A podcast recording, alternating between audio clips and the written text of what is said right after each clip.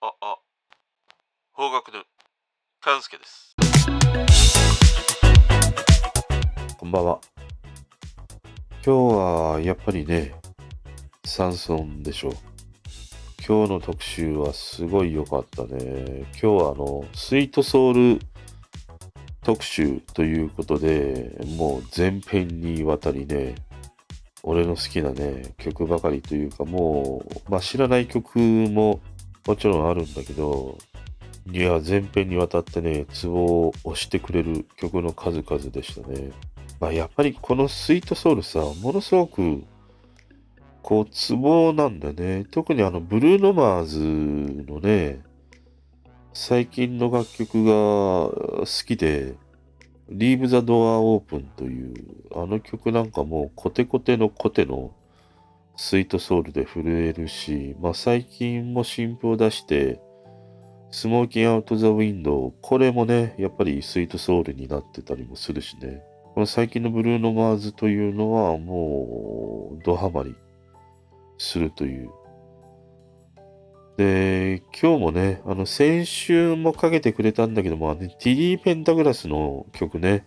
先週は It's Time for Love。あれを聞いて、ラジコで聞くよりもアンテナでね、聞く FM の方が圧倒的に音の良さがいいよっていうトークも上げたように、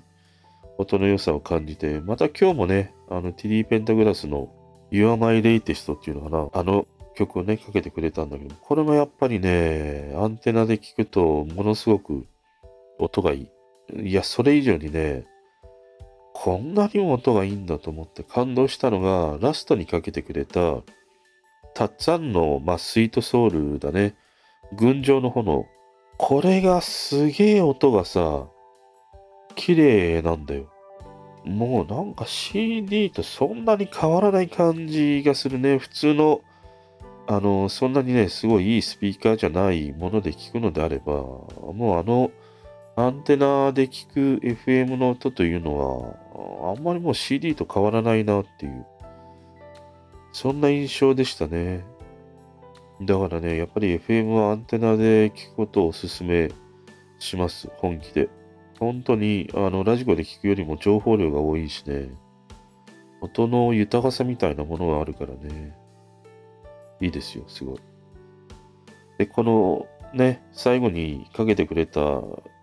群青の炎っていうのも、まあ、タッツアンのそのファルセットというのかな、裏声で歌うものというのがね、魅力の曲なんだけど、あの、この間のトークの中でも話したウィンズっていうさ、男性のね、3人アイドルグループ、今は1人抜けてしまってね、2人で活動してるんだけど、あのボーカルのさ、立花啓太、彼のね、8回も歌声が変わった男っていうさ、なんかまとめ動画みたいなやつを見たんだよね。で、この立花啓太ってね、あの松浦綾が奥さんだったりもするというね、まあボーカルなんだけども、今回その彼のさ、8回も歌声が変わった男っていうね、動画を見て、あの、彼は本当にそのものすごいね、高いプロ意識を持ったシンガーなんだなと思った。俺の記憶の中にあるのって本当にウィンズがデビューした頃の印象しかなくてね、あの幼い声の彼の印象しかなくて、で、まあ時々歌番組でね、成長して一気にあんなにもね、背が高くなった男っぽいね、男になった彼というものを見てたりはしたんだけど、でもそんなにこう、興味をね、持てないままに、彼らが歌う姿を見てきて、今回、このね、8回も歌声が変わった男っていうね、動画を見てね、いや、彼のこのプロフェッショナルさにね、まあ、ただただもうひれ伏してしまうという感じだったね。あの、もともとデビューした時っていうのは、まだ声変わりする前のね、いわゆる子供の声で、で、そこから声変わりして男の声になっていくんだけども、そこからしばらくね、あんまりメディアに出なかったんだよね、日本ではね。で、アジア圏の海外の方では、彼らはね、あの活躍して人気だったりはしたんだけど、で、その声変わりしてからの進化がめちゃくちゃにすごいんだよ。今現在彼どういう歌声で歌っているかっていうと、今はいわゆるミックスボイスっていう歌声になってるんで、そのファルセットと地声がうまくこう折り合いを見せてね、歌うような、そういう歌い方をしてるんだけども、このミックスボイスにたどり着く前はファルセットで歌ってるんだよね。だからさ、デビューした時のあの声変わり前の高いキーの音をファルセットで歌うっていうね、そういうライブもしてたりもして、彼はさ、声変わり前の幼い声から男の太い声になり、そこからファルセットボイスになり、そしてまた進化を見せて現在はさ、ミックスボイスになるっていうね、本当に声が8回変わってるの、進化してるの。このね、プロ根性っていうのはすごいなと思った。いや、彼はね、ちょっとまたね、注目して見ていきたいなと思う一人に、ね、なったりしましたね。で、今日、またね、あの、山村の話に戻ると、今日の1曲目が、世界の果てまでっていう曲で、いや、久しぶりに聴いたなと思って。この曲は日テレのドラマ、ベストフレンド、松雪靖子と深ちゃんがね、初のね、共演ということで話題にもなったね、ドラマだったりしたんだけど、この曲を久しぶりに聴くと思い出すのが、あの、木村拓哉のドラマグランメゾン東京のレシピ、あれをなんか思い出したりしたんだよね。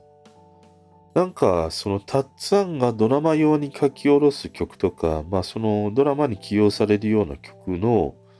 色が割とこう似てるというのかな。同じ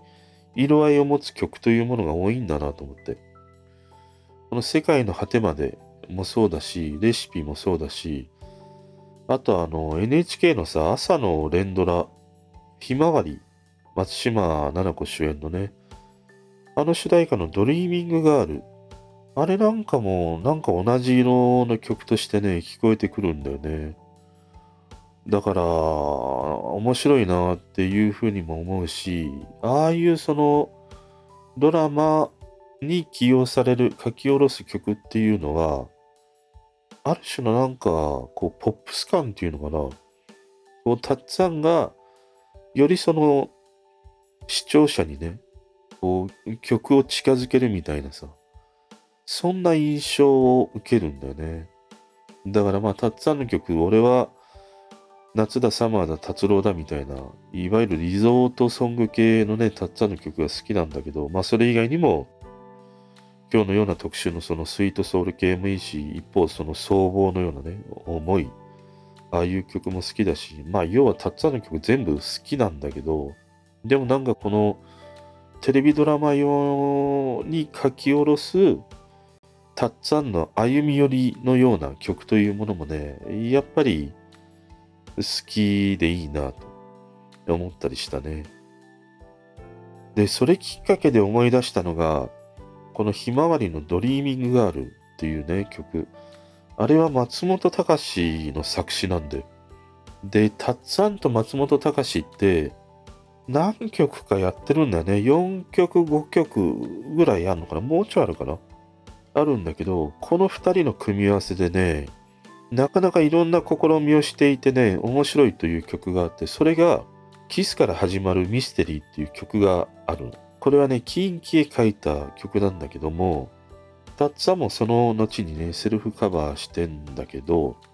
その時の組み合わせというものが面白くて、決命詞の亮とコラボしてるんだよね。で、このキスから始まるミステリーってラップ曲だったりもするから、そういうこともあってね、この決命詞ということでもあるんだけど、この決命詞の亮とタッツァってさ、声がすげえ似てるんだよ。だから知らない人が聞くと、いや、山下達郎ラップで歌ってるのっていうふうに勘違いするほどね、このね、二人の声というものはね、似てたりするんだよね。で、もう一つこの曲にはね、工夫があって、その、近畿に書いた歌詞と、たっつぁんたちが歌う、この曲のね、歌詞とでは内容がもう全然違うんだよね。その近畿に書いた曲ってやっぱり少年っぽさがあるんだよ。で、確か、金田一少年の事件簿か何かの曲だったと思うんだけどね、近畿が歌ったものはね。で、一方、タッツァンが歌うこのキスから始まるミステリーは、やっぱり大人の色合いになっている曲にね、なってたりするんだよ。だから、歌詞がね、もう全然違うという。これは、あれもそうだね。あの、薬師丸ひろ子のメインテーマ。あれ、南吉高のね、楽曲提供したものなんだけど、南吉高も、スタンダードナンバーっていうね、あの、曲名は違いど、同じ曲をね、え歌ってたりする。で、まあ、薬師丸ひろ子が歌うものとは、歌詞がね、全くね、違ってたりもするというね、ものだったりしたんだけどね。まあ、このね、山下達郎と松本隆の組み合わせというものもなかなか貴重で、面白いね。まあ、このね、今日のサンソンはもうぜひ、R&B とかね、このスイートソウル系が好きな人はもうぜひ、タイムフリーでね、聞くことをね、おすすめします。あとはさ、やっぱり昨日の夜だね、放送されたトップガン。もうね、ただただ面白いよ。あれこそもう最高のエンターテインメントじゃないかな。あの、少し前にもさ、方角ののね、オプチャの方で、このトップガンのレコード持ってますっていう風にコメントがあって、それをきっかけにアマプラの方で見たんだけどね。で、また昨日、テレビでね、あの、放送されるということで見て、ただあれさ、その、フジテレビが全編ノーカットみたいなね、ことを書いてたりしたんだけど、結構カットされてるシーンがあって、あの、格納庫でのね、ブリーフィングシーンで中指立てるところとか、ビーチバレーのシーンとかごっそり抜けてたりもしたしね。いや、なかなかカットされてんじゃないかみたいな。まあ流せないんだろうね、さすがにね。このご時世にあってね。で、その中で、よくぞ流してくれたというのが、あの、ベッドシーンだよね、あの二人のね。あれって、なかなかにエロいでしょいわゆる普通のさ、ああいうベッドシーンの描写なんかで言うと、日本のドラマにおいては、もうただただなんかベッドのシーツにくるまってさ、上半身がね、ちょろっと見えて、小鳥がついばむようなキスをするぐらいなもので、でもあのトップガンのラブシーンってシルエット越しなんだけど、あの下の動きがもうめちゃくちゃにエロいよね。いや、あのシーンをね、よくテレビで流したなと思ったりしたね。まあ逆にあそこをカットしてしまうとね、妙になんかいろんなその忖度みたいなものも見え隠れしてしまってね、気持ち悪いね、そのカット編集になってしまうからね。まあある種のあれは英断なんじゃないかなと見ながら思ったりしたね。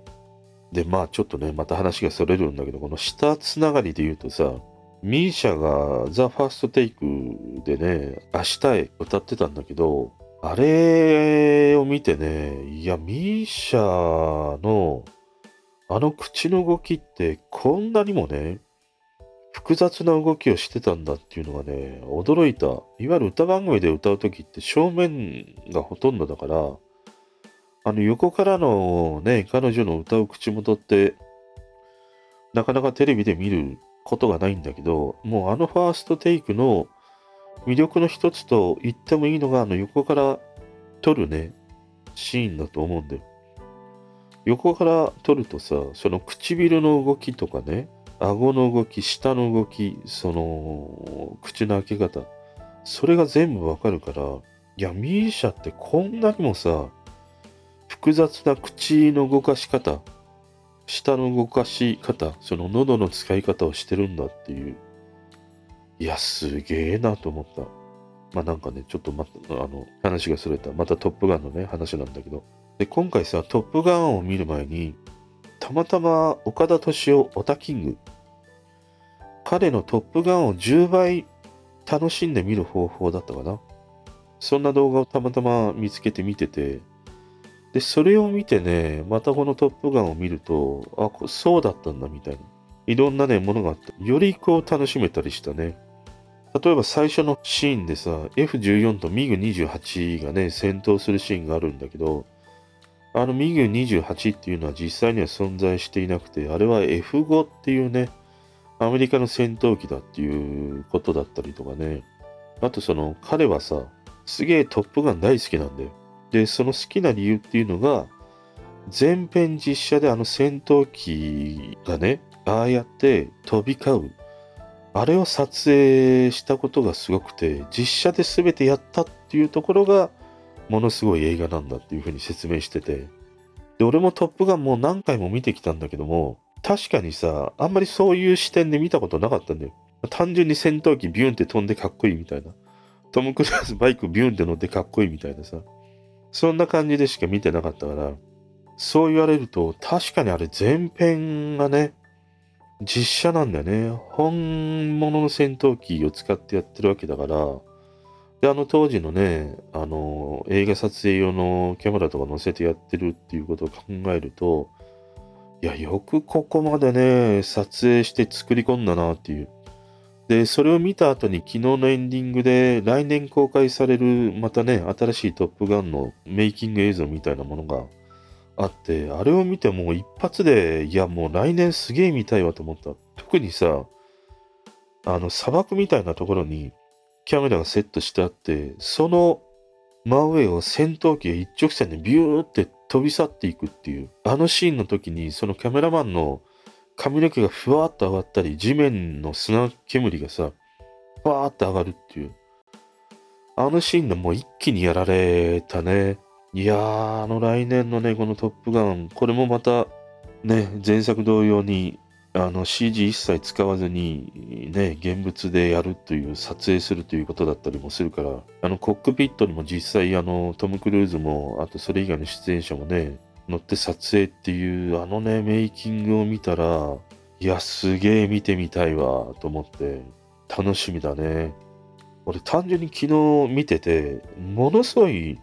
本当に面白かったの。いや、本当に面白いというか、もう本当にかっこいいなと思ってしまったの。あの戦闘機が飛ぶシーンもそうだし、トム・クルーズが、まあ最後さ、ね、ちょっとこう、相棒が亡くなってしまって、また戦いに出ていく場面の飛び立つ時のね、あのサインを出すシーンとかさ、いやもうなんか打ち震えるほどさ、かっこいいなと思ってしまって。で、このさ、なんか、そのすごく速いものとか強いものとか形状なんかで言うと流線形というかああいう戦闘機のデザインとかなんでねただただかっこいいって思ってしまうのかっていうそのかっこよさにこんなにも打ち震えるんだっていうそのもちろんストーリーのね展開というものもあるんだけどもその前にあるさああいうその戦闘機のかっこよさとかね、強いものへの憧れって、どこからこう湧き起こってくるんだろうなっていうことをね、またね、あの、ママレモンでさ、食器洗いながら思ったの。まあ、ママレモンは実際にはもうね、使ってないんだけど、ジョイだったかな、うちはね。まあ、そんなことはどうでもいいんだけど。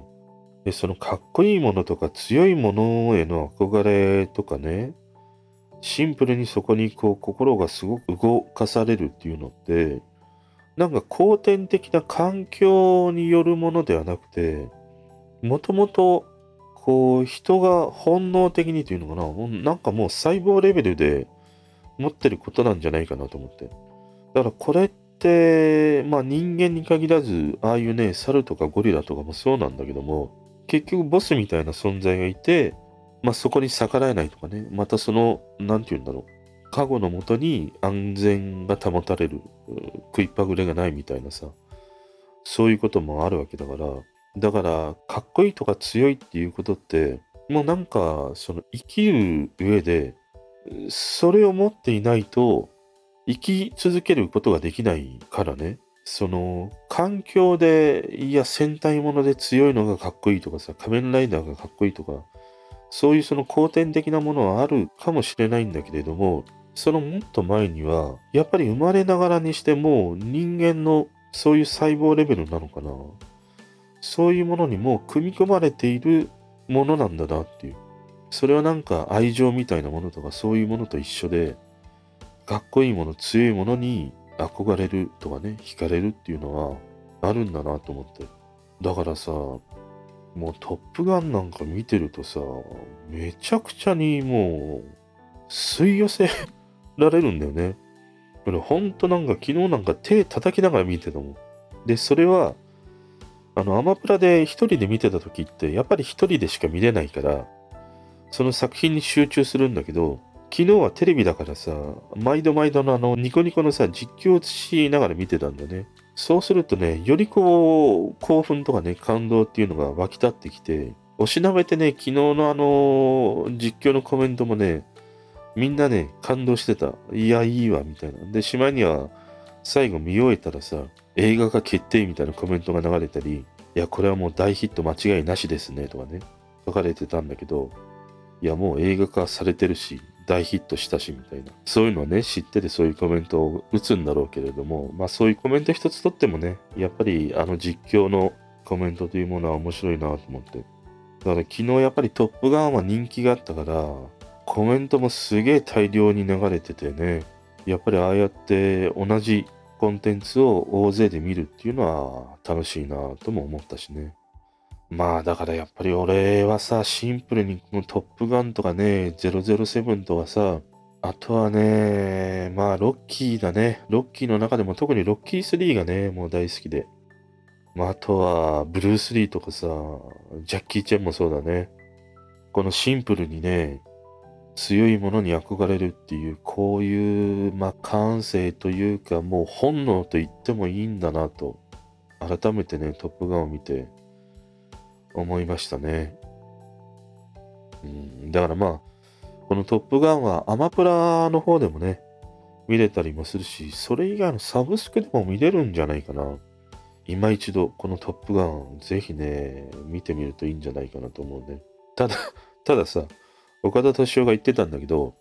いわゆるこのトップガンって、まあ、そんなにその知能指数が高い人が見るような映画じゃないみたいなことを言ってるのね。まあ、65点ぐらいの人が見る映画なんですよみたいな。そのエンターテインメントにした時っていうのは、まあそんなにね、その知能指数が高い人に合わせて作ってしまうと見られないから、まあ大勢の人に見てもらうためには、ある程度、こうね、あの、わかりやすさみたいなものが必要なんだっていう話をしててさ、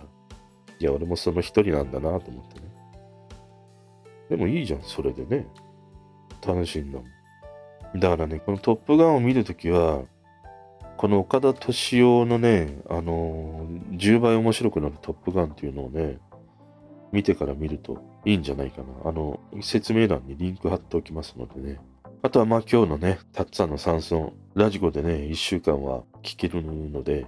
今日の回というのは、スイートソウル、R&B が好きな人にはね、どっぷりとハマれる1時間だったりしましたね。ということで、おやすみなさい。聞いてくれてる人とつながりたいから番組フォローされたら嬉しいし Twitter もフォローしてほしい俺の知らない曲とか教えてもらいたいな今日も聞いてくれてありがとう